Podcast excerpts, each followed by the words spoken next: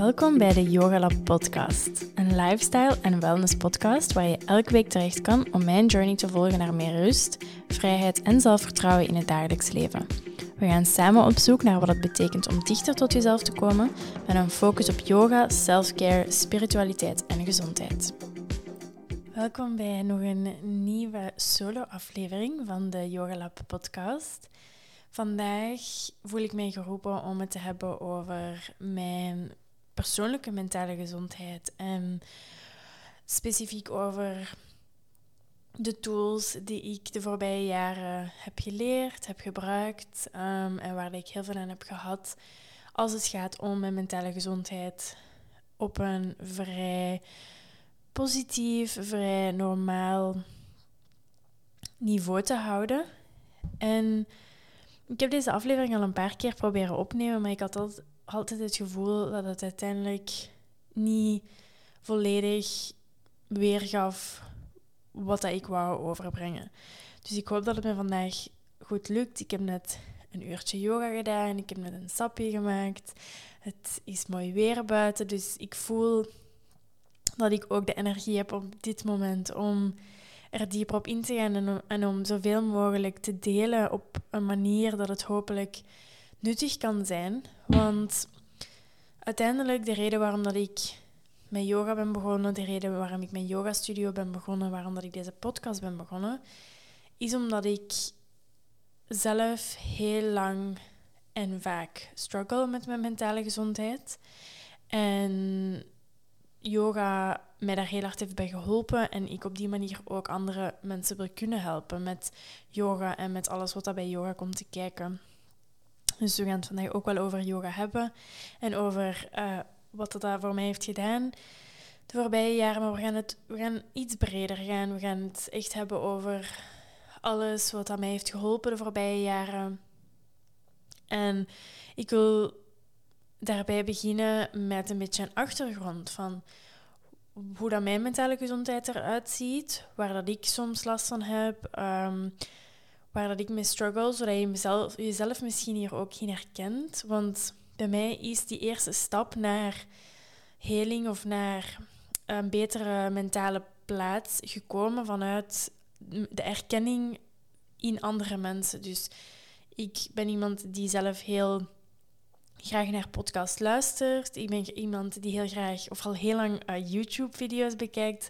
Vroeger, toen ik 14, 15 was, dan zat ik urenlang uh, achter mijn computer beauty-video's te kijken op YouTube. Met al die tutorials, waardoor ik ineens een make-up artist was. Um, en hetzelfde doe ik nu eigenlijk als het gaat rond um, ja, mentale gezondheid en al die dingen. En het is dan ook op die manier dat ik in contact ben gekomen met het concept mentale gezondheid. Want het laatste jaar is dat bij ons in België door corona, denk ik, wel naar de voorgrond gekomen. Dus ik denk dat we daar veel meer aandacht zijn aan beginnen besteden.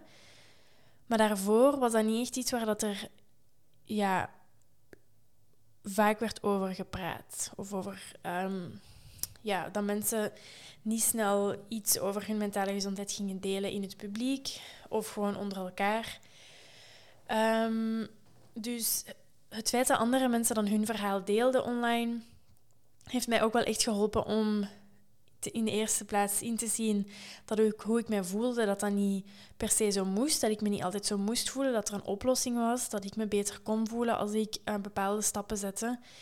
Um, en ook dat ik niet alleen was. Dus dat ik niet de enige was die zich heel vaak slecht voelde. Um, en niet de enige was die op zoek was naar een, naar een antwoord op heel veel vragen. Dus ik hoop dat deze aflevering daar een beetje voor jou ook kan zijn. Um, ook al struggle je zelf persoonlijk misschien niet met de mentale gezondheid, maar ken je misschien iemand in je omgeving. En weet je soms niet hoe dat je je moet inleven in die persoon, dan kan dit misschien ook helpen. En voor ik eraan begin wil ik een korte disclaimer zetten. En ik weet dat het niet per se nodig is, maar ik voel me toch ergens geroepen om dat te doen. Van, om te zeggen dat ik weet dat ik, als we naar het complete plaatje kijken, dat ik heel veel geluk heb in het leven en dat ik heel veel privilege heb, dat ik in heel veel luxe leef als we kijken naar gewoon onze, ja, ons land, uh, in Vlaanderen, um, ons ras. Ik denk dat er zoveel um, communities zijn, dat er zoveel ja, landen zijn, regio's, um, die nog niet eens de luxe hebben om in, in hun fysieke leven of, of in het materiële eigenlijk de, de voldoende comfort te hebben om die stap te kunnen gaan zetten om naar uw mentale gezondheid te gaan kijken. Want ik weet dat dat van, bij mij ook komt vanuit een privilege dat ik de ruimte heb om mijn mentale gezondheid te gaan aanpakken en dat ik niet moet focussen op iets anders. Um, dus dat wil ik toch nog even kort aanhalen. Um, en ik, ik weet uiteindelijk dat dat niet nodig is, maar toch is dat iets dat ik vaak aan denk van dat ik hoewel ik het soms, soms denk dat ik het heel, heel moeilijk heb, dat er altijd mensen zijn die het slechter hebben. En niet per se dan ehm, in mijn omgeving, maar gewoon in de wereld um, zijn er altijd mensen die gewoon niet dezelfde voordelen en niet dezelfde privileges hebben ehm, als ik. dus uh, ik, ik wil graag beginnen met een beetje een achtergrond te geven dus over mijn persoonlijke mentale gezondheid. En dat is iets wat al heel, heel lang ja, toch een groot onderdeel van mijn leven uitmaakt. En dat is iets, niet waar ik, iets waar ik voordat ik de yoga-studio open niet heel openlijk over sprak. Vooral enkel met mijn vriend dan en ehm, twee van mijn beste vriendinnen. Uh, waar, dat we dan, waar dat ik me toch wel heel veilig bij voelde om daarover te praten. En daar ben ik ook heel dankbaar voor. Ik ga bijna emotioneel worden.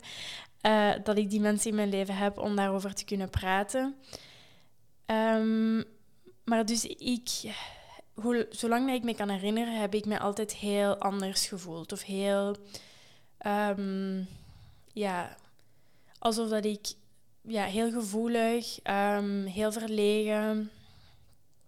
Um, ik wist nooit echt goed wat dat ik wou of, of wat dat ik dacht. Of ja, ik,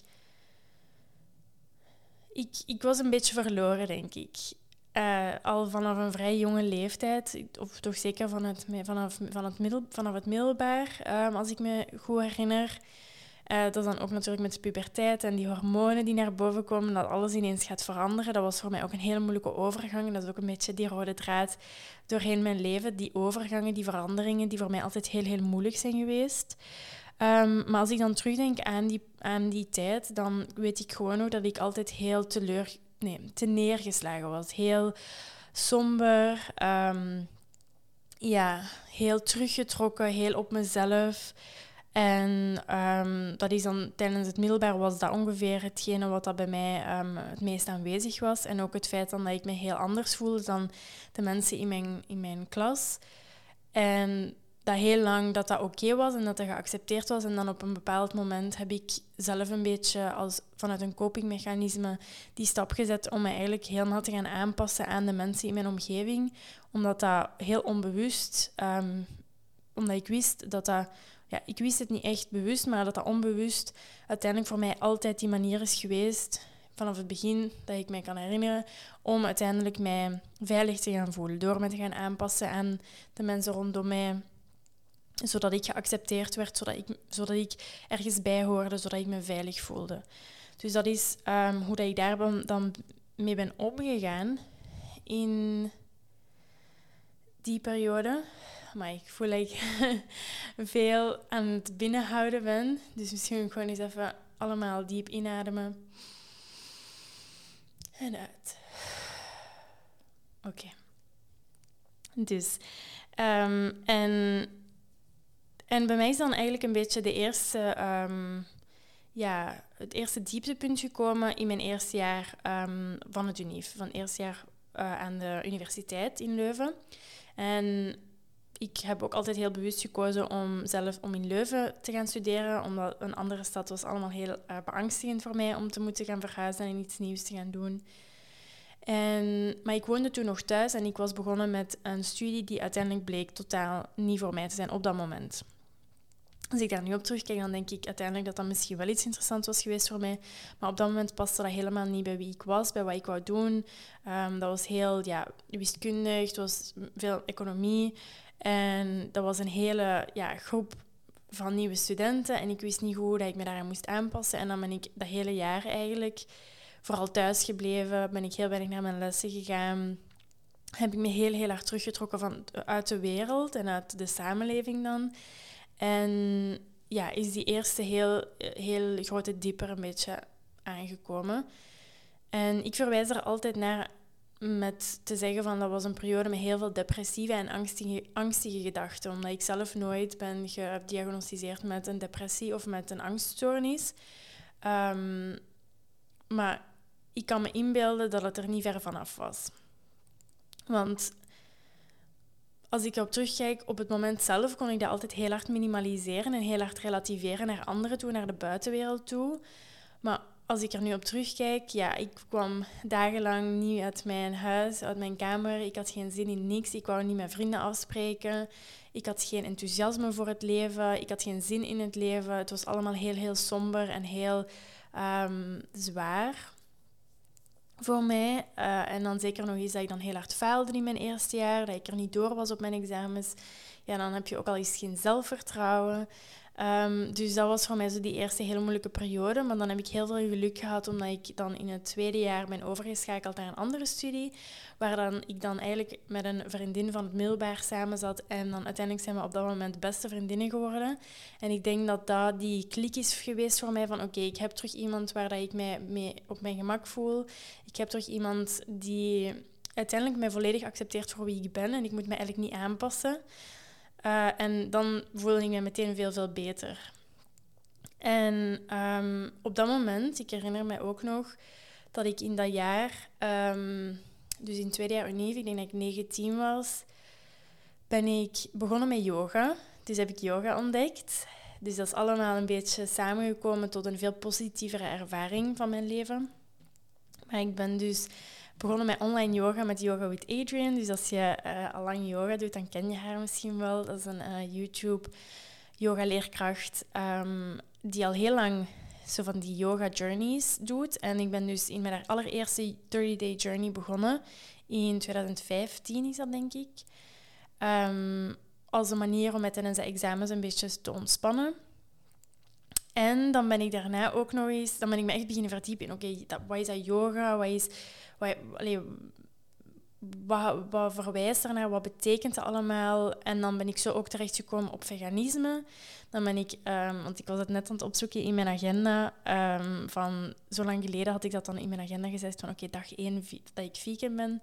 En dat was op 1, april, uh, 1 maart 2015, dus zes jaar geleden ben ik dan ook van de ene op de andere dag vegan geworden door YouTube-video's te kijken, door geïnspireerd te raken door het feit van oké, dat veganisme dat heeft een doel, dat geeft een soort van richting aan mijn leven, want ik doe dit voor de planeet, ik doe dit voor de dieren, ik doe dit voor het algemeen welzijn van, van, van ons allemaal.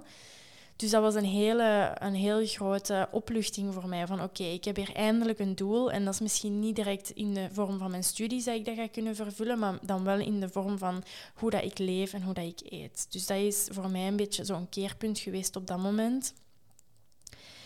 En ik, als ik daar nu op terugkijk, dan kan ik dat zo'n beetje labelen als mijn spirituele awakening. Dus als je misschien zo wat verdiept bent in de spirituele wereld, dan wordt er vaak verwezen naar een spiritual awakening, een moment dat je eigenlijk precies wakker wordt en dat je precies beseft wat dat het nut is van het leven of waarom dat we hier zijn en dat er zoveel meer is dan wat, dan wat dat we denken dat er van ons verwacht wordt. Dan de typische um, middelbaar unief werken, pensioen en dat is het. Um, dus zo het besef van, oké, ik, ik ben hier voor een reden en ik kan dit ook gaan invullen naar hoe dat ik het zelf wil. En niet per se wat dat er van mij verwacht wordt um, dat ik doe. Maar dat komt bij mij dan ook altijd, want ik heb al verschillende van die awakenings gehad. Dat komt bij mij ook altijd, gaat altijd gepaard met een hele grote verantwoordelijkheid. En een, meestal dan ook gepaard met een soort van um, angst en ja, ontmoediging. Omdat ik dan kijk naar de wereld en denk van oké, ik ben hier nu in mijn eentje proberen hier dingen te veranderen. Maar eigenlijk heeft dat geen zin. Dat komt bij mij dan altijd naar boven. En op dit moment, nu zes jaar later, kijk ik daar heel anders naar. Maar op dat moment had ik dan die hele high van oké, ik heb yoga ontdekt, ik heb meditatie ontdekt, ik heb eh, vegan eten ontdekt, ik zit in de vegan community. Um, ja, zo de hele spirituele wereld gaat er dan ook um, mee samen. En dan komt de low van oei, um, wat ga ik hier nu eigenlijk mee doen met al die informatie? Hoe kan ik mijn leven veranderen? Hoe kan ik de wereld rondom mij veranderen? En ik vertel dit allemaal omdat dat zo gepaard gaat met mijn mentale gezondheid. Want dat die highs echt gaan met, samengaan met momenten dat ik me zo gelukkig voel en zo goed in mijn vel voel.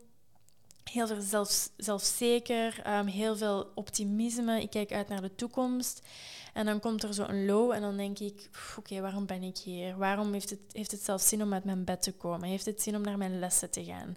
heeft het zin om te studeren? Want wat is het nut van een diploma? En zo begin ik dan ja, heel diep na te denken. Ehm, en dan kan het wel eens in een negatieve spiraal gaan. En dan kom, kom ik, zoals we onder de vriendinnen zeggen, in de pool der zelfmedelijden terecht.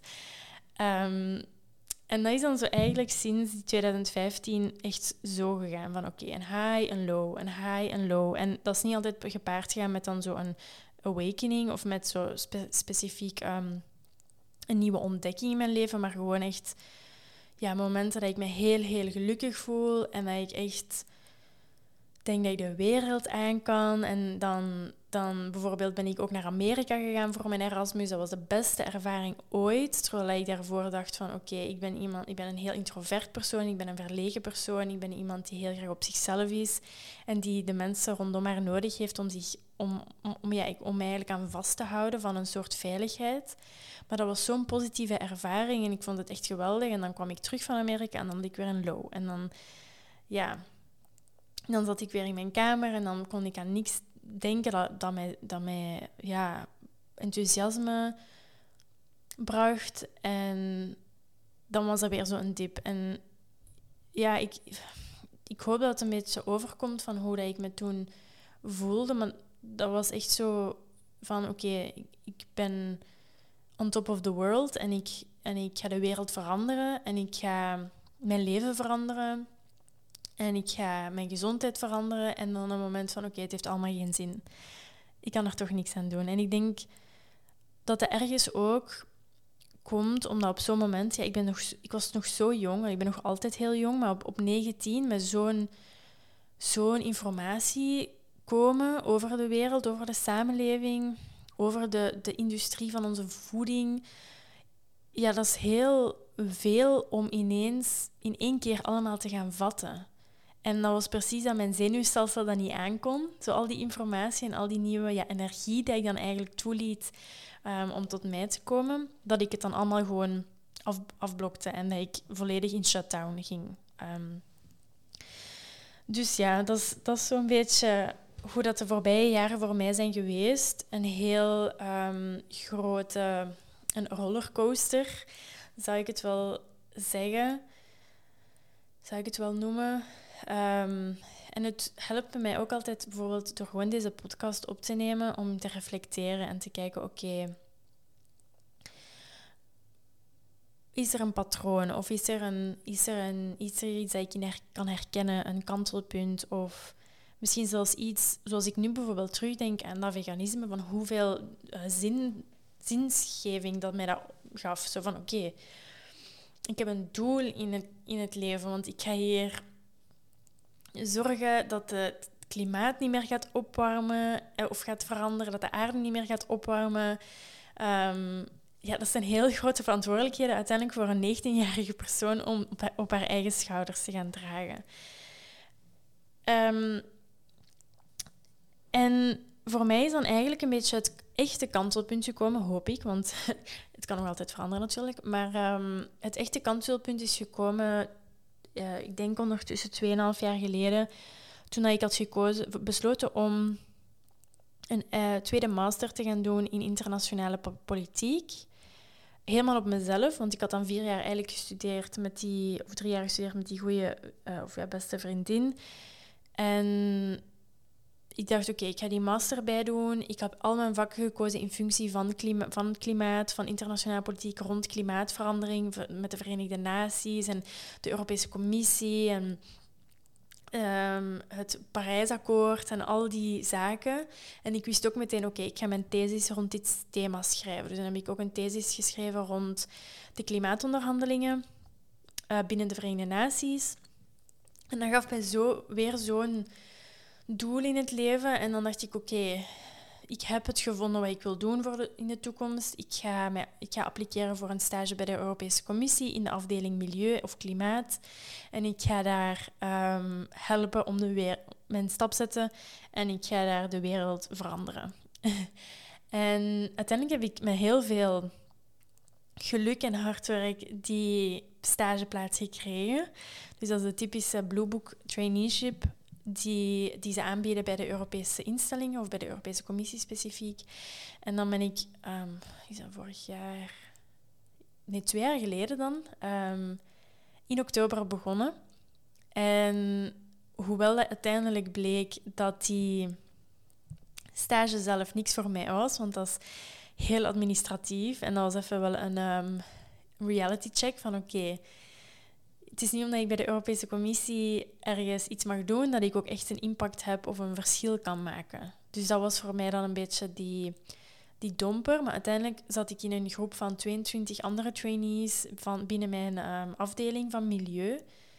En dat waren allemaal mensen met dezelfde um, idealen, met dezelfde waarden, met dezelfde ja, doelen in het leven. Van oké, we gaan hier een, een, een, een um, een verandering stimuleren. We gaan zorgen voor een betere wereld. En ik voelde me daar zo thuis en ik vond dat echt geweldig. En daardoor, denk ik, door die ondersteuning ook van die groep, heb ik dan op een heel gecontroleerde en een heel vrij rustige manier de beslissing kunnen maken van oké, ik ga hier niet verder gaan en ik ga iets met yoga doen. Want Ondertussen had ik de zomer daarvoor ook al mijn yoga-opleiding gevolgd in Bali. En dat was dan ook weer echt... Dat, ik denk eigenlijk dat dat de, het grootste kantelpunt is geweest. Want ik heb dan mijn opleiding gevolgd bij, um, in Bali. Uh, dan ben ik zes weken naar Bali gegaan. En hoewel ik daar heel veel stress voor had en heel angstig was... en ik zelf daar ook heel angstig was, heel vaak. Dus uh, ik denk aan de ene kant was dat echt de droom, die, die opleiding in Bali. Zes weken in Bali zitten met elke dag yoga doen, elke dag mediteren. Um, maar omdat dat ook een heel nieuwe omgeving was en er was, niemand, er was wel iemand die ik kende, uiteindelijk alleen niet kende, maar uiteindelijk was er een uh, meisje uit Leuven ook daar, Olivia. Dus dat was ook echt super fijn om uiteindelijk toch een bekend gezicht te hebben. Maar ja, ik, ik voelde me daar ook soms heel, soms heel alleen en heel, ja, in zo'n training word je zo, de spiegel wordt echt voorgehouden van oké, wie ben ik, wat zijn mijn waarden, um, hoe gaat het echt met mij, niet alleen fysiek, maar ook emotioneel, mentaal, spiritueel. Um, en door zo lang, door zo zo vaak yoga te doen, elke dag die, die routine te hebben, komt je ook uiteindelijk, uiteindelijk dichter tot jezelf. Wat dus uiteindelijk niet makkelijk is. Daarom dat die opleiding ook echt wel een uitdaging was voor mij. Maar daardoor had ik echt wel de tools van oké, ik weet nu uiteindelijk hoe dat ik mijn yoga op mezelf kan doen. Ik weet, ik heb de yoga, uh, ik heb de ademhalingsoefeningen. Ik heb de, ik heb de meditatietechnieken. Ik weet hoe dat ik mezelf gezond kan houden, zowel fysiek, mentaal, emotioneel en spiritueel. Dus um, dat was dan het grote kantelpunt. En dan uiteindelijk, na mijn stage bij de commissie, heb ik dan ervoor gekozen om mijn yoga-studio op te doen. En dat is voor mij ook nog eens zo'n grote stap geweest, dichter naar mezelf toe. Van uiteindelijk durf ik kiezen voor iets wat dat heel veel um, ja, of iets wat mij zoveel geluk brengt en zoveel energie brengt. En ik zo graag doe dat ik, als ik het juist invul en als ik het juist aanpak, precies geen enkel moment van de dag moet werken. Want ik ben elke dag bezig met iets waar dat ik zoveel passie voor heb en zoveel enthousiasme voor heb, omdat het mijn leven persoonlijk heeft veranderd. En ik wil op het einde van de aflevering specifiek nog ingaan op mijn tools die me dus hebben geholpen om daar een beetje verder op, uit te, uh, verder op in te gaan. En yoga is dus een van die tools. Um, dus ik zei dan van oké, dat was een beetje de, de, het kantelpunt. Dus dan enerzijds de juiste richting vinden in mijn leven in de vorm van het klimaat. En, en um, zo een verandering willen maken in de wereld. En dan uiteindelijk een beetje bijsturen naar de yoga. Uh, maar dat wil natuurlijk niet zeggen dat ik geen moeilijke periodes meer heb. Uh, ik denk dat we allemaal met corona het soms heel, heel moeilijk gehad hebben. En ik denk uiteindelijk dat ik nog geluk heb gehad dat ik die tools heb, die yoga-tools heb en ik, en ik heb die bij mij en ik moet, ik moet daar niet naar op zoek gaan. Ik, ik kan op elk moment van de dag zeggen, oké, ik voel me heel angstig, ik voel me heel slecht, ik ga mijn ademhaling uh, een beetje te gaan, gaan verdiepen en vertragen. En ik ben er ook van overtuigd dat je uiteindelijk geen opleiding moet volgen tot yogaleerkracht om die tools te hebben. Dus we, hebben allemaal die tools in ons om onszelf te kalmeren, om, om onszelf uh, goed te gaan voelen. Maar dus het voorbije jaar is uiteindelijk, al een jaar, um, heb ik wel echt hele moeilijke momenten gehad. Onder andere de voorbije week. Dus ik voelde mij ook geroepen om op dit moment over dit onderwerp te praten, omdat ik net uit een week kom waar dat het heel, heel um, ja, vrij slecht ging met mij. En dat was omdat mijn vriend uiteindelijk uh, positief is getest op corona. En die is dan ergens in een um, aparte locatie gaan wonen voor tien dagen. Uh, omdat ik negatief was getest. Uh, maar wij wonen dus al sinds september samen. Dus dat was de eerste keer sinds september dat ik echt voor langer dan een, dan een dan acht uur of zo um, helemaal alleen was. En misschien is dat iets wat je zelf ook in herkent. Van oké, als je dan echt, echt alleen bent en niet, niet per se op jezelf bent, maar wel iemand nog aanwezig in de ruimte of in, of in, het, het appartement of in het huis, dat brengt heel veel dingen naar boven.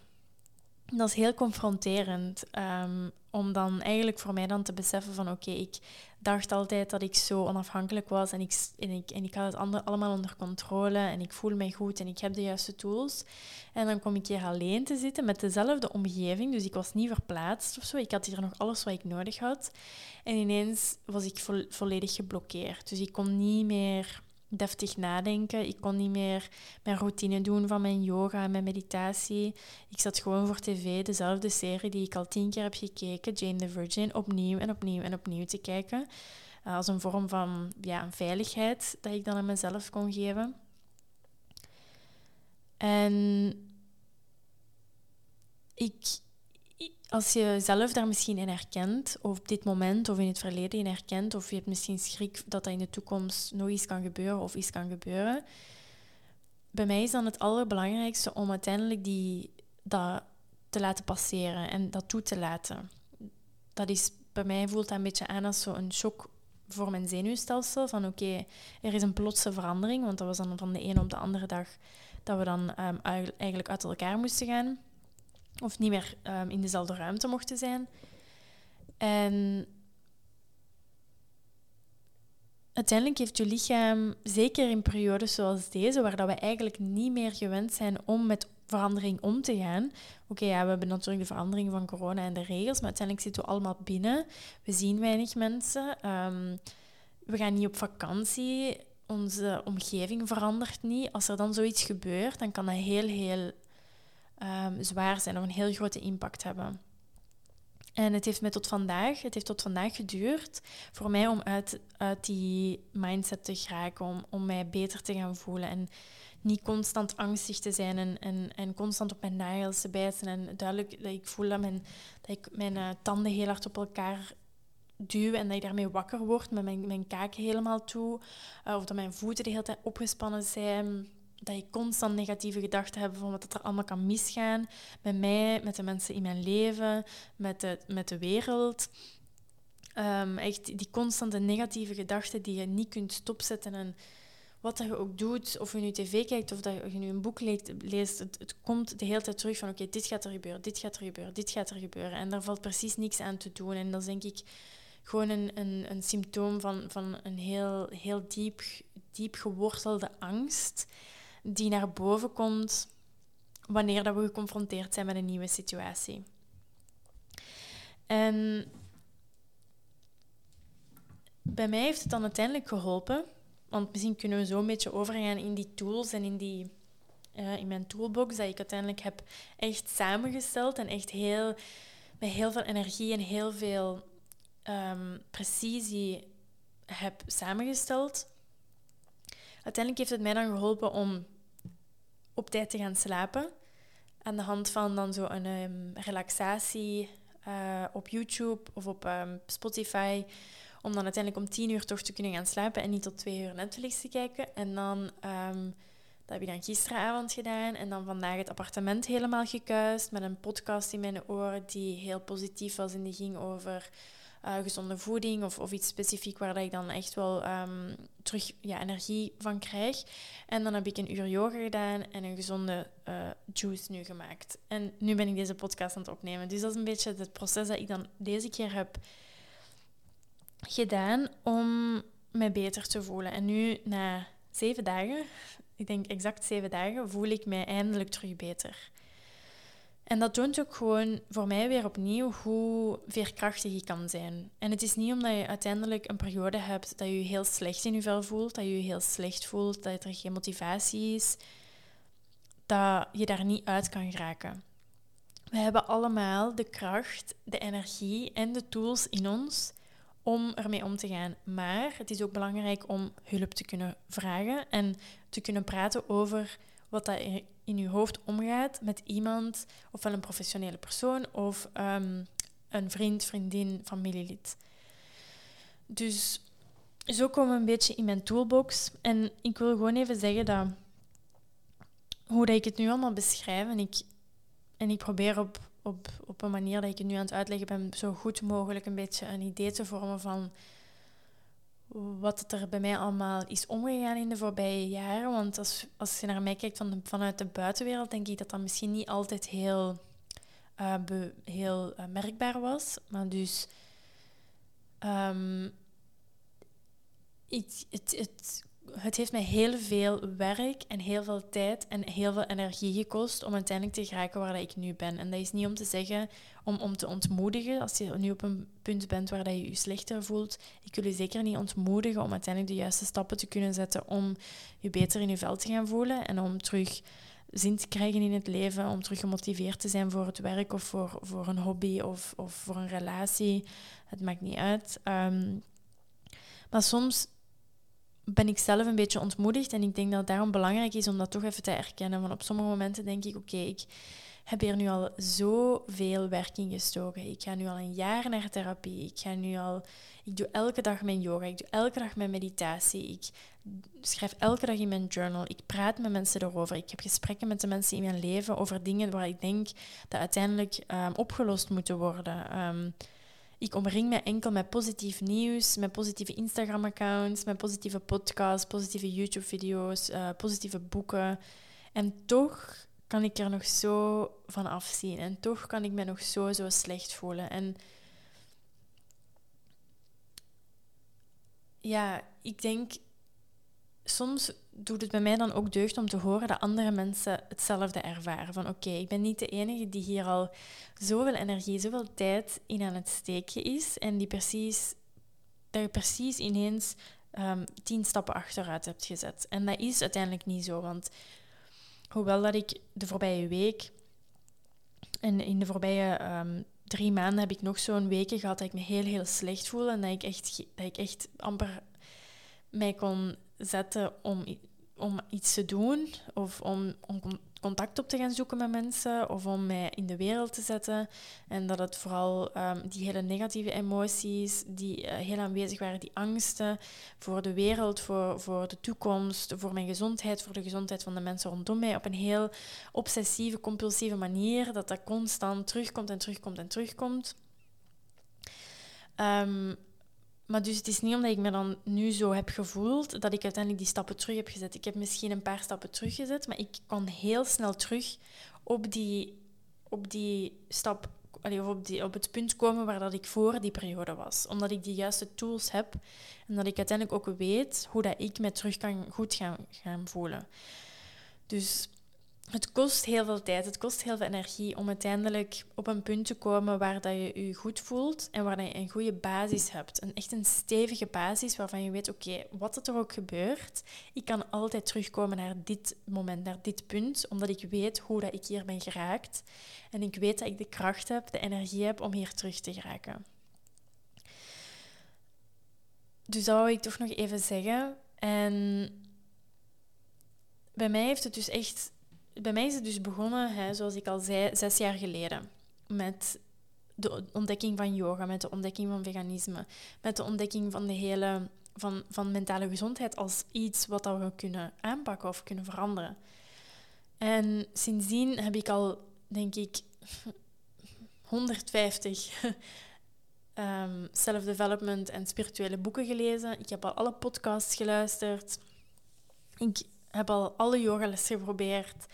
Um, ik denk dat er heel weinig dingen zijn die ik nog niet heb geprobeerd. En ik, ik heb dat ook wel echt in mij om echt op zoek te gaan naar die nieuwe technieken die misschien nog niet algemeen bekend zijn.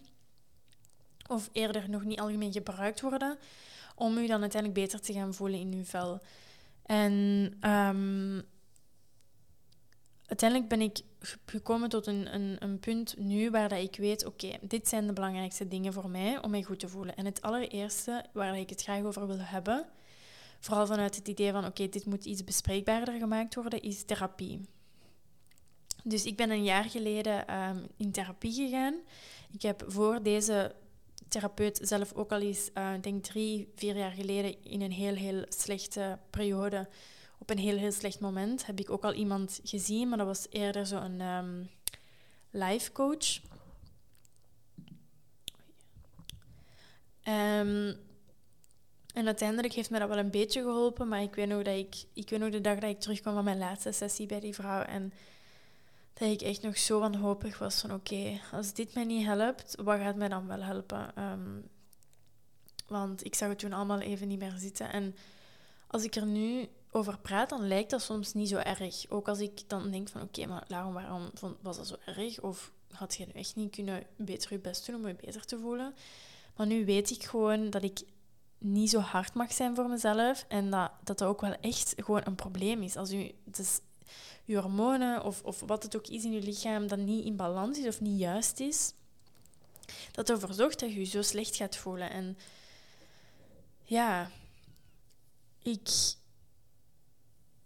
ik, um, ik ben dan uiteindelijk een jaar geleden begonnen bij, uh, met therapie. Bij uh, iemand die een vrij holistische uh, benadering of um, ja, techniek gebruikt. Dus het is daar niet per se om um, tot diagnoses te komen of om medicatie voor te schrijven. Of wat dat natuurlijk als het nodig is ook wel echt kan gebeuren en nodig kan zijn. Maar die, uh, met haar ga ik echt heel diep ingaan op oké, welke onderliggende ideeën liggen er, zitten er in mij die ervoor zorgen dat ik denk zoals ik denk. Of welke dynamiek binnen, mijn, binnen mezelf en binnen mijn familie, binnen mijn gezin, binnen mijn vrienden zorgen ervoor dat ik mij voel zoals ik mij voel. Um, dus echt heel diep gaan graven naar oké, hoe was ik als kind? Hoe voelde ik mij als kind rond die innerlijke, ja, rond het innerlijke kind healing, healing. Zoals je misschien al vaak hoort en ziet als het gaat rond, um, als het gaat rond self-healing. Um, en echt naar het energetische gaan kijken, het emotionele, het spirituele, het mentale. En op het moment dat ik begonnen ben met therapie, had ik niet echt het idee dat ik daar nood aan had. Maar ik was toen zo bezig in mijn, of zo actief op zoek naar de volgende stap in mijn spirituele en emotionele en mentale groei, dat, dat therapie de volgende stap, logische stap leek. En uiteindelijk is dat de beste beslissing die ik al ooit, ooit heb gemaakt, of naast de beslissing om dan uiteindelijk naar Bali te gaan voor mijn opleiding, want het heeft zoveel naar boven gebracht. Dus soms kan dat heel confronterend zijn, therapie. Um, dat is niet altijd dat je daar naartoe gaat en dat je je instant beter voelt. Dat is geen quick fix. Maar nu, na een jaar therapie, mijn vorige sessie, uh, voor de paasvakantie, was dan uiteindelijk, eindelijk is het moment dat ik kon zeggen van, oeh, oké, ik heb heel veel gerealiseerd. Ik ben heel veel veranderd. Ik heb heel, mijn copingmechanismen zijn vele, vele beter geworden. En dat heeft echt een jaar geduurd voor mij om uiteindelijk eindelijk eens te kunnen gaan terugkijken naar het voorbije jaar en te zeggen: oké, het heeft een verschil gemaakt.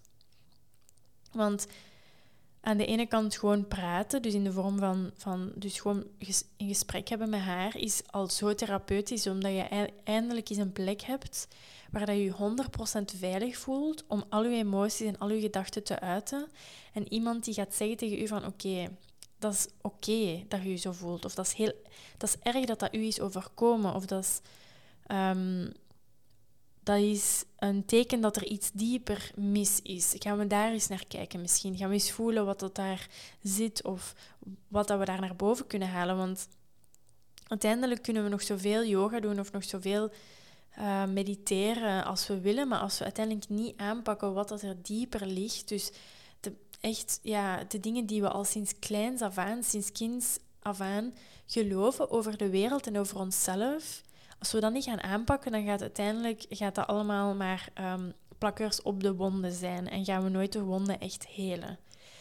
Um, dus bepaalde dingen die ik bijvoorbeeld in therapie um, heel, heel diep ben gaan verwerken, is mijn, um, mijn relatie met mijn mama en met mijn papa en, en gewoon de, de situatie in mijn gezin. Wat dat mij heel veel meer respect en heel veel meer begrip voor de mensen rondom mij heeft opgeleverd. Omdat ik zelf ook kan inzien van oké, de journey dat ik hier aan het maken ben naar een meer hele, en meer een gezondere versie van mezelf.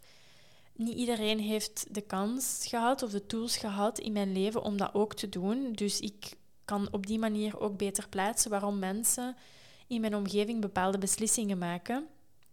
En op die manier minder ehm, boosheid of woede of, of geen wrok meer gaan houden ten opzichte van anderen.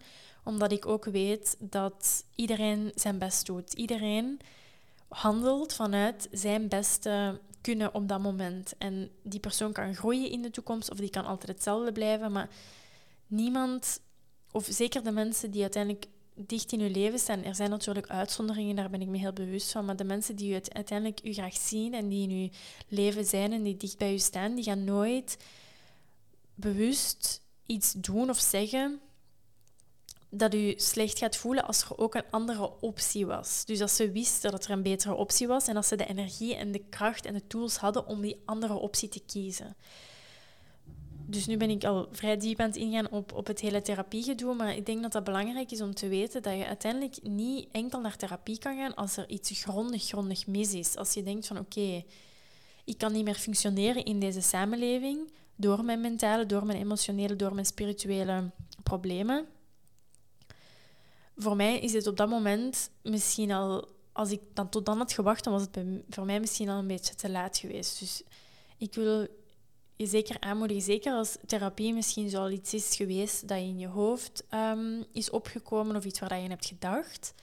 Maar dat je altijd dacht van, ja, maar die, die therapeut gaat zeggen van, oké, waar komt jij hiermee nu af? Dit is helemaal niet therapiewaardig.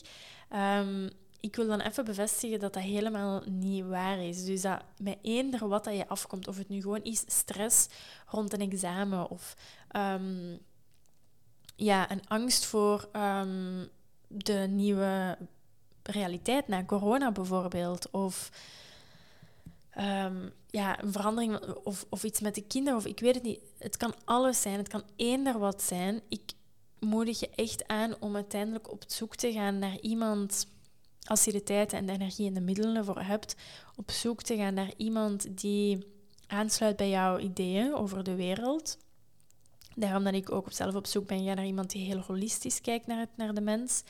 Omdat met mijn yoga-achtergrond dat dat voor mij iets heel belangrijk is. Omdat ik uiteindelijk weet dat we niet ons lichaam, onze geest, um, onze energie of onze ziel apart kunnen zien. Dat is allemaal zo um, dat hangt allemaal zo samen. En daarom dat ik ook specifiek naar iemand ben gaan zoeken die, die um, zich daarmee bezighoudt. Dus ik moedig je echt aan om eens online te gaan zoeken naar iemand waarvan je denkt: oké, dit lijkt me een, een, een aangename persoon, hier wil ik graag wel eens mee gaan praten. En stuur gewoon een mailtje. En ik ben zelfs begonnen met een mail om te zeggen van oké, er is op dit moment niks mis, maar ik zou graag toch eens um, zien wat dat er anders kan in mijn leven, hoe dat ik mij toch nog beter kan voelen. En dat, dat is, meer moet je eigenlijk niet zeggen. Of uiteindelijk komen de dingen wel naar boven in de therapiesessies die naar boven moeten komen. Dus ik, ik kan het denk ik niet vaker zeggen. Maar als je denkt dat je therapie wel graag zou een kans willen geven, dan moet je het echt, echt eens proberen. Ehm, ik ga momenteel om de twee weken, is dat een uurtje. En ik doe dat nu in persoon, ehm, maar ik denk dat je ook via uh, het internet of online uh, ook zeker opties hebt als je dat niet echt ziet zitten om naar iemand toe te gaan. Want dus voor mij heeft therapie echt gezorgd voor um, ten eerste een beter inzicht in mezelf. Dus wie dat ik ben, wie dat ik ben geweest in het verleden. Van waar mijn bepaalde copingmechanismes komen. Van waar mijn bepaalde angsten en, en stress komt. En hoe dat ik ook die copingmechanismes kan gaan veranderen. En hoe dat ik mijn, mijn uh, rol in mijn gezin, in mijn familie, in, in mijn relatie, in, in de wereld kan gaan veranderen naar een iets meer naar een holistischere of een, een positievere um, ja, plek. En ik denk ook dat therapie ervoor heeft gezorgd dat ik het laatste jaar tijdens corona dan mij vrij sterk heb kunnen houden. En ook ervoor heeft gezorgd dat ik uiteindelijk kan beginnen loslaten. En ik denk, want dat is iets wat bij mij in therapie altijd, altijd terugkomt, is de angst of de weerstand die ik altijd heb gehad en heb voor, tegen rust en tegen ontspanning. En dat komt ook terug, um, of dat sluit mooi, aan bij mijn eerste aflevering over um, een ode aan rust.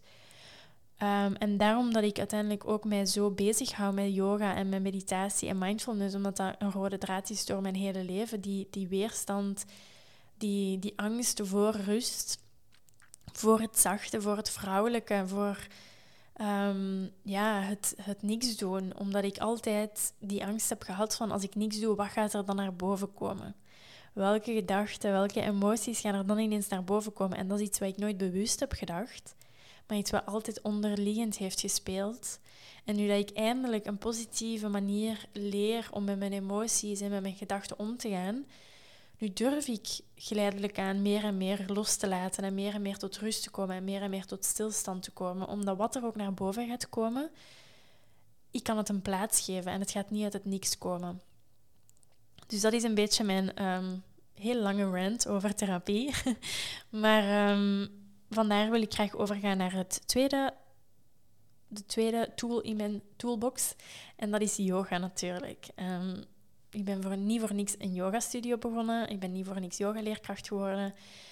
Maar voor mij heeft yoga zoiets magisch. En dat is niet voor iedereen. Allee, daarmee wil ik niet zeggen dat niet... Ik denk, ik ben er echt van overtuigd dat iedereen een vorm van yoga kan.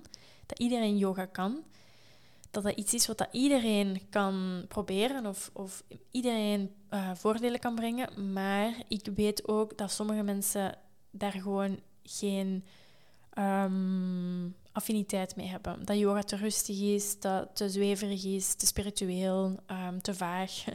Dat zijn allemaal dingen die ik zelf ook heel lang over yoga heb gedacht. Totdat ik dan um, yoga-leerkracht ben geworden. Zelfs toen ik yoga with Adrian deed, ik, zij was de enige uh, yoga-leerkracht waar ik eigenlijk lessen bij, bij wou volgen omdat ik wist dat zij op een heel um, leuke, heel spontane, heel uh, relaxte manier omging met yoga. En dat het nooit te serieus was of te strikt of te, te zweverig voor mij. Um, maar dus uiteindelijk heeft yoga mijn leven echt veranderd. En dat is iets waar ik ook nog een aparte podcast over wil doen. Over hoe dat, dat specifiek allemaal in zijn werk is gegaan. Maar ja, uiteindelijk yoga is bij mij de stap geweest naar een spiritueler leven. En spiritualiteit is, iets wat dat zo um, gemarginaliseerd wordt. Of um, wordt gezien als iets wat enkel voor een bepaalde groep van de samenleving is.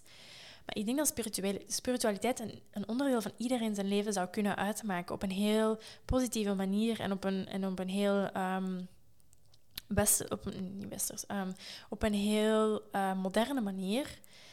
Um, en met spiritualiteit verwijs ik gewoon naar een bepaalde um, geloof hebben in, in iets wat uiteindelijk een zin gaat geven aan je leven. Een doel gaat geven, vorm gaat geven aan je leven. Want ik denk, zeker als we kijken naar corona en het voorbije jaar, als we niks hebben om ons aan vast te houden, geen enkele hoop hebben, geen geloof hebben in iets hoger, dan is het heel, heel moeilijk om, om kalm te blijven, om positief te blijven. Want dan lijkt het alsof dat iedereen tegen ons is. De hele wereld is tegen ons. We zien in iedereen een vijand.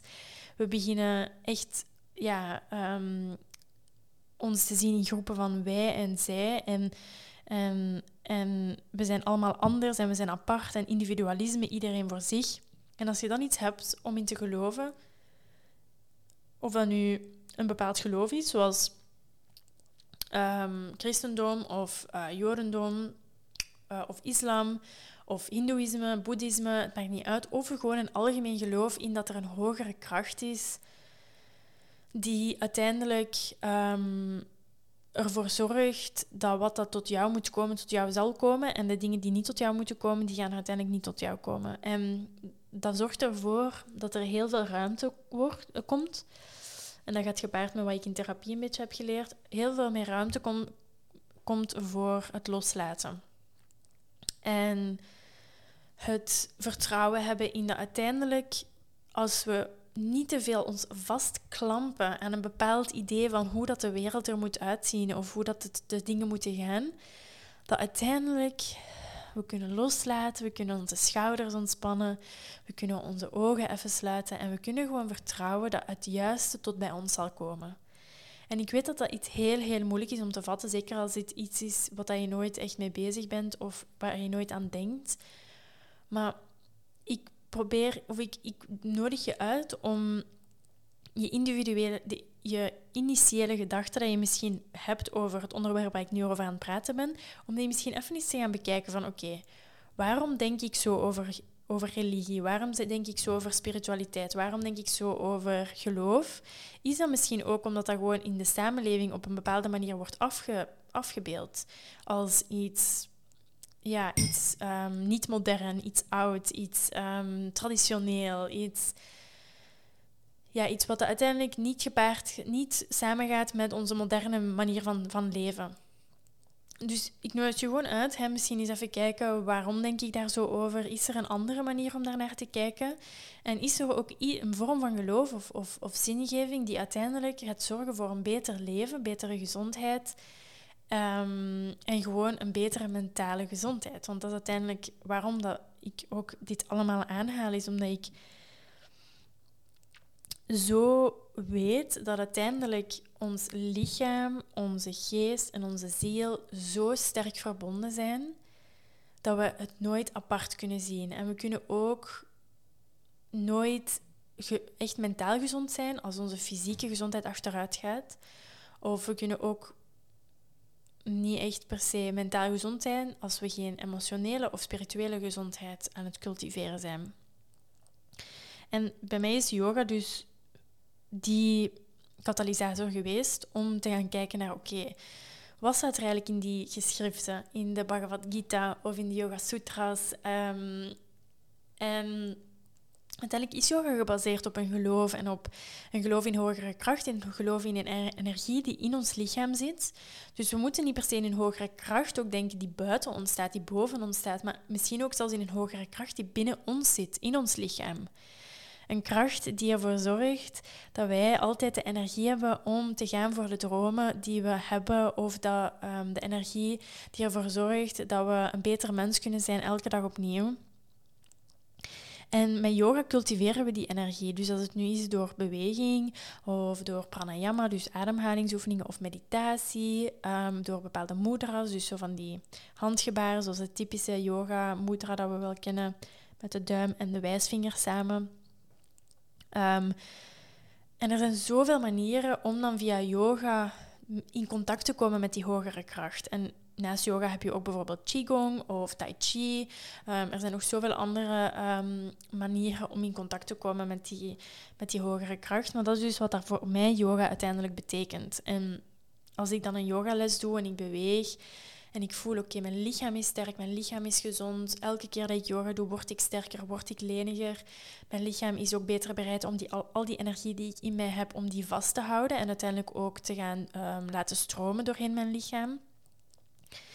En op die manier is yoga zo'n essentieel deel geworden van mijn, van mijn leven. Ook al doe ik niet elke dag per se yoga. Het kan zijn dat ik een hele, dag een hele week geen yoga heb gedaan.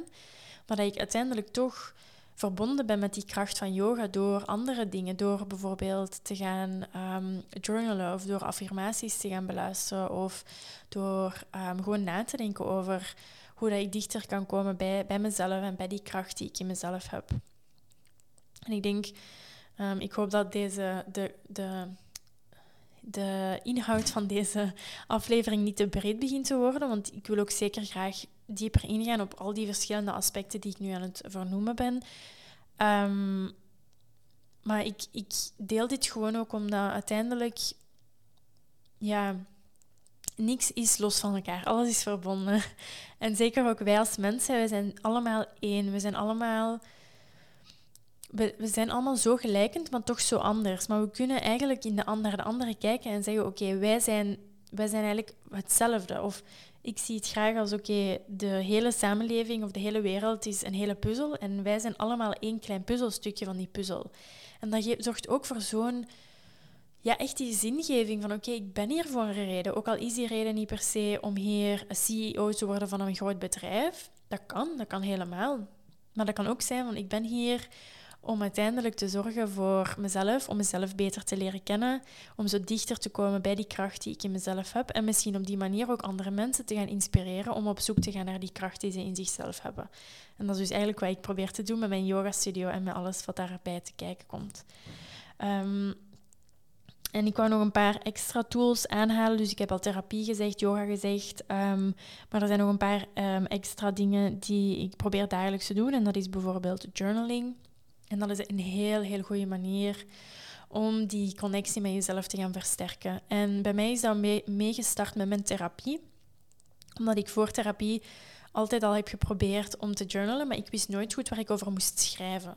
Misschien dat je jezelf daar wel in herkent, dat je denkt, oké, maar wat ga ik nu eigenlijk zeggen tegen mezelf? En door in therapie dan bepaalde onderwerpen aan te halen, dan wist ik ook beter van oké, dit is wat er speelt op dit moment. Misschien kan ik gewoon even zeggen, opschrijven wat ik daarover denk. En um, in het begin kan het dan zijn van oké, maar mijn gedachten gaan veel, veel sneller dan dat je kan schrijven. Maar dat gaat je natuurlijk ook dwingen om eigenlijk trager te gaan denken en te vertragen. Dus dat is bij mij de kracht van die journaling. Van oké, normaal gaan mijn gedachten letterlijk aan 1000 km per uur. En denk ik aan zoveel dingen. Ik denk niet normaal. Uh, over alles wat er mis kan gaan in de wereld en in mijn leven en in mijn dag.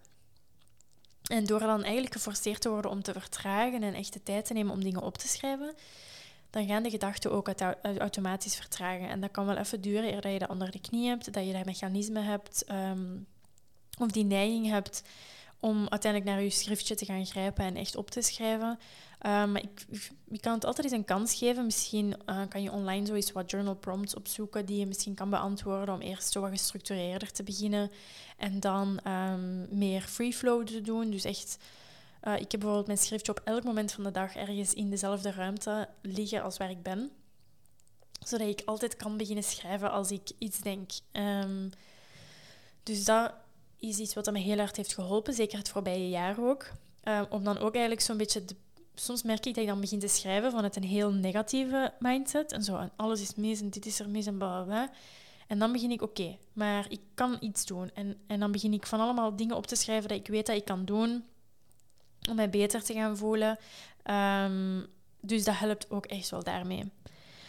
Um, even kijken wat ik nog had opgeschreven. Ja, die zelfreflectie uh, heb ik ook opgeschreven. Dat is een onderdeel natuurlijk van therapie, van yoga en van journaling. Maar ik denk dat zelfreflectie is een integraal onderdeel van een goede mentale gezondheid. Want als we niet terugkijken naar um, ons verleden, en ik, ik wil niet zeggen dat we, ik wil ook niet aanmoedigen dat we per se vast blijven zitten in het verleden, helemaal niet.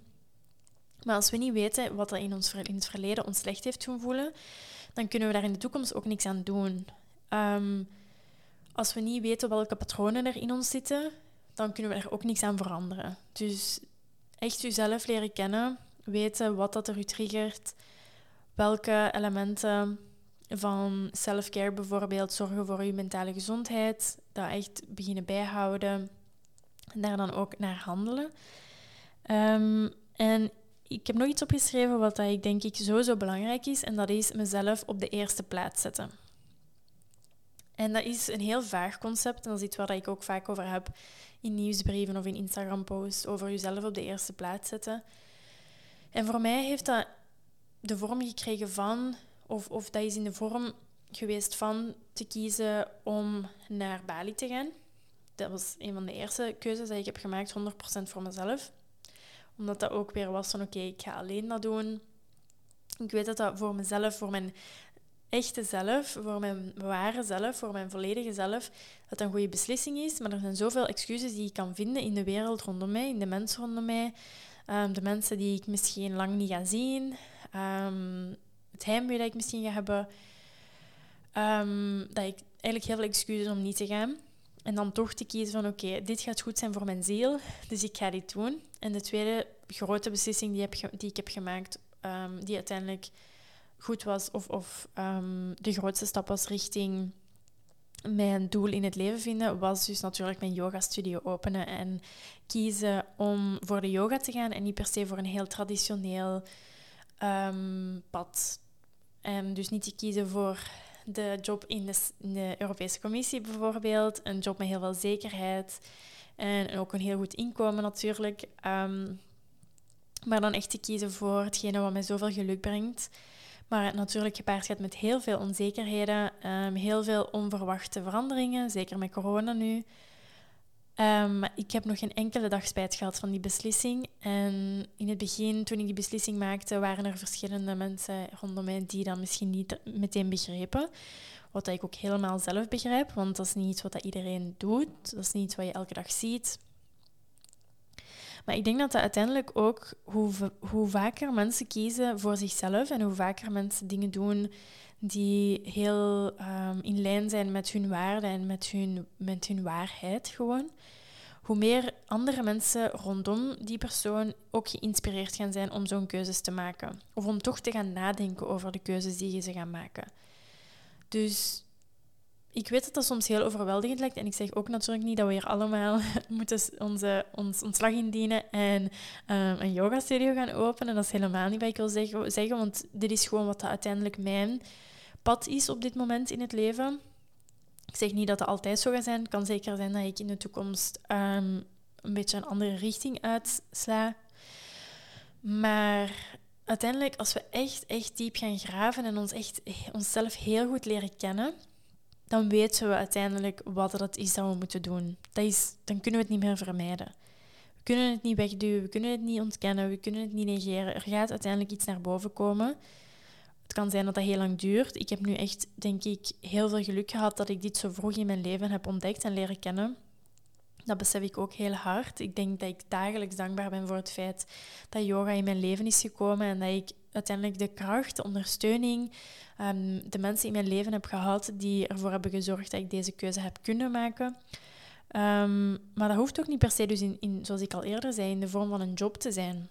Misschien dat je zegt van oké, ik voel dat ik hier ben om iets te doen met kunst of iets met schilderen of iets met um, keramiek of iets met juwelen. Ik ben nu allemaal creatieve dingen aan het opnoemen, maar of iets met computers of ik weet het niet. Er zijn nog zoveel dingen Um, en als we gewoon eens kunnen proberen om een beetje dichter daar naartoe te gaan leunen, echt oké, wat betekent dit? Waarom komt dit in mij op? Waarom komt dit naar boven? En kan ik in mijn omgeving, in mijn nabije omgeving, op zoek gaan naar een manier om dit te gaan realiseren of om dit in de wereld te brengen? En dat kan zijn in de vorm van een uur per week een bepaalde les te volgen, of bepaalde YouTube-video's te gaan opzoeken, of een boek te lezen, um, of bij iemand te gaan praten die iets doet wat je denkt dat interessant is.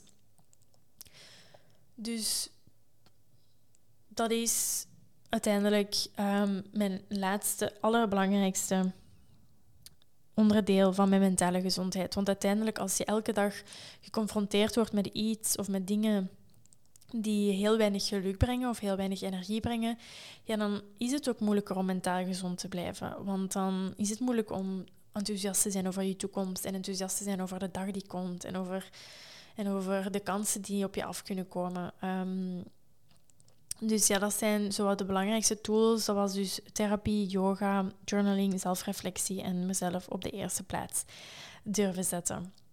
Ah, en ik zie dat ik hier nog iets, iets uh, had opgeschreven. Ah ja, en dat gaat een beetje in, in, in hand in hand met wat ik net zei. Maar dus echt op zoek gaan naar de dingen die je heel veel geluk brengen. En een beetje terug op zoek gaan naar het innerlijke kind. Of, of de dingen die je misschien... Mm, een goede stap is om gewoon na te denken van oké, wat deed ik graag toen ik kind was? En bij mij is dat dus 100% lezen. Ik herinner nog dat ik, um, als wij vroeger met het gezin op restaurant gingen, dat ik gewoon mijn boek meenam en een hele avond met mijn neus in een boek zat. Um, dus dat is iets wat ik zeker het voorbije jaar en een half me helemaal terug um, aan in het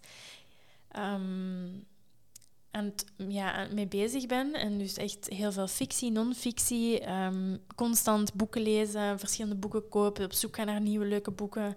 Um, dus dat is voor mij bijvoorbeeld een vorm om echt zo terug dat innerlijke kind naar boven te halen. En om, om te zorgen dat er elke dag zo toch iets in mijn dag is dat heel veel plezier um, in mij opbrengt. Dus kijk gewoon eens naar wat dat bij jou misschien was, uh, wat dat je vroeger graag als kind deed. Ik weet ben ook al lang aan het denken om zo nog eens zo'n iets om te schilderen te gaan kopen of een puzzel. Um, de dingen die we denk ik allemaal een beetje hebben gedaan tijdens de eerste lockdown, toen we nog uh, heel positief waren over deze ervaring. Um, maar dus ga terug op zoek naar die dingen die uiteindelijk voor jou dat innerlijk kind naar boven halen, dat geluk, dat plezier naar boven halen. Want onze dagen moeten niet gevuld zijn met enkel taken en opdrachten en to-do's en werk. Er kunnen ook echt ook al is het maar vijf minuten, er kan echt plaats gemaakt worden voor plezier en voor um, geluk en voor ja, gewoon leuke energie. Kan ook zijn in de vorm van vijf minuten dansen of um, ja, gewoon een workout vinden die je heel veel plezier brengt. Voor mij is dat dan ook weer yoga of dansen, doe ik de laatste tijd ook graag met van die YouTube-video's. Um, ik zie dat ik nu al heel, heel lang aan het praten ben, dus ik hoop dat ik je niet heb verveeld met mijn uh, podcast. Maar ik zou hier eigenlijk nog heel lang kunnen over verder gaan. Maar ik denk dat ik um, zeker in de toekomst, in de komende maanden, nog wel eens een paar afleveringen zal doen rond die mentale gezondheid. En dat is uiteindelijk een rode draad die aanwezig zal zijn in al mijn podcasts. Omdat dat hetgene is wat dat ik elke dag um, mee bezig ben. Iets waar ik elke dag heel veel energie en moeite moet insteken om positief te blijven, om blij te blijven, um, om zin te blijven hebben in het leven. En ik weet dat voor sommige mensen dat, dat heel gemakkelijk komt. Um, en dat dat heel zelden is dat mensen zich heel slecht voelen. Of dat dat soms ja, één periode is of zo en dan is dat voorbij. Maar ik ben dus iemand bij wie dat, dat precies... Ik, ik vertelde het onlangs zo aan mijn vriend, alsof ik op de rand van een klif sta. En ik heb mezelf vast aan mijn t-shirt. En ik, of ik zie mezelf op de klif staan en ik sta achter die, mezelf.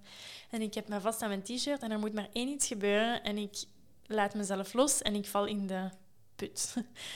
um, en mezelf, dus ik die dan mezelf vasthoud aan mijn t-shirt, dat is dan ik die alles doe elke dag. Zoals mijn yoga, mijn meditatie, gezonde eten. Uiteindelijk proberen toch connectie te hebben met de mensen in mijn leven. Um, mij blootstellen aan podcasts rond spiritualiteit, rond mentale gezondheid, rond um, healing, uh, leuke boeken lezen. Dat is hetgene wat ik elke dag opnieuw en opnieuw en opnieuw doe. Zodat ik sterk in mijn schoenen blijf staan, zodat ik gezond blijf, zodat ik uiteindelijk in staat ben om mijn leven te leiden en om um, alles te doen voor mijn yogastudio, om positief te zijn in mijn relatie, in mijn vriendschappen, binnen mijn gezin, binnen mijn familie. Um, dus het is niet altijd makkelijk, dat weet ik ook. Um, soms lijkt het heel, heel moeilijk op sommige dagen en op andere dagen komt het veel gemakkelijker. En lijkt het precies alsof dat je elke dag zo voelt. En dan is het ineens een shock als je de dag erna toch terug slecht voelt. Dus het is echt een beetje met ups en downs. Maar ik, ik geloof mij als ik zeg dat het altijd, maar beter gaat. Dus er zijn altijd meer tools die je uiteindelijk verzamelt. Er zijn altijd meer ervaringen die je uiteindelijk gaan leren. Dat je er altijd terug bovenop kan komen. Dat je altijd de kracht vindt om je terug beter te gaan voelen. En mijn grootste boodschap is hier gewoon praat met de mensen rondom u, praat met iemand om ehm, een soort van erkenning, herkenning te geven. Um, ga op zoek naar iets dat meer zin en meer, meer richting kan geven in je leven. Ook al is dat iets kleins, dat kan ook in de vorm van een nieuwe carrière zijn. Het maakt allemaal niet uit. Iedereen is anders, iedereen heeft andere interesses, iedereen heeft andere passies. Dus kijk ook niet te veel naar de mensen rondom je. Dat is ook nog iets wat dan misschien um, voor is voor een volgende aflevering. Maar die vergelijking die we, denk ik, ook op sociale media constant maken van die persoon is al dit aan het doen, deze persoon is dit aan het doen in zijn leven. En dan is het echt zo van, oké, maar is dat in lijn met wat dat ik wil? Is dat in lijn met mijn waarden, met mijn normen, met mijn um, waarheid? En als dat niet zo is, ja, dan moeten we ons daar niet meer mee vergelijken. En dan is het ook veel makkelijker om dat los te laten.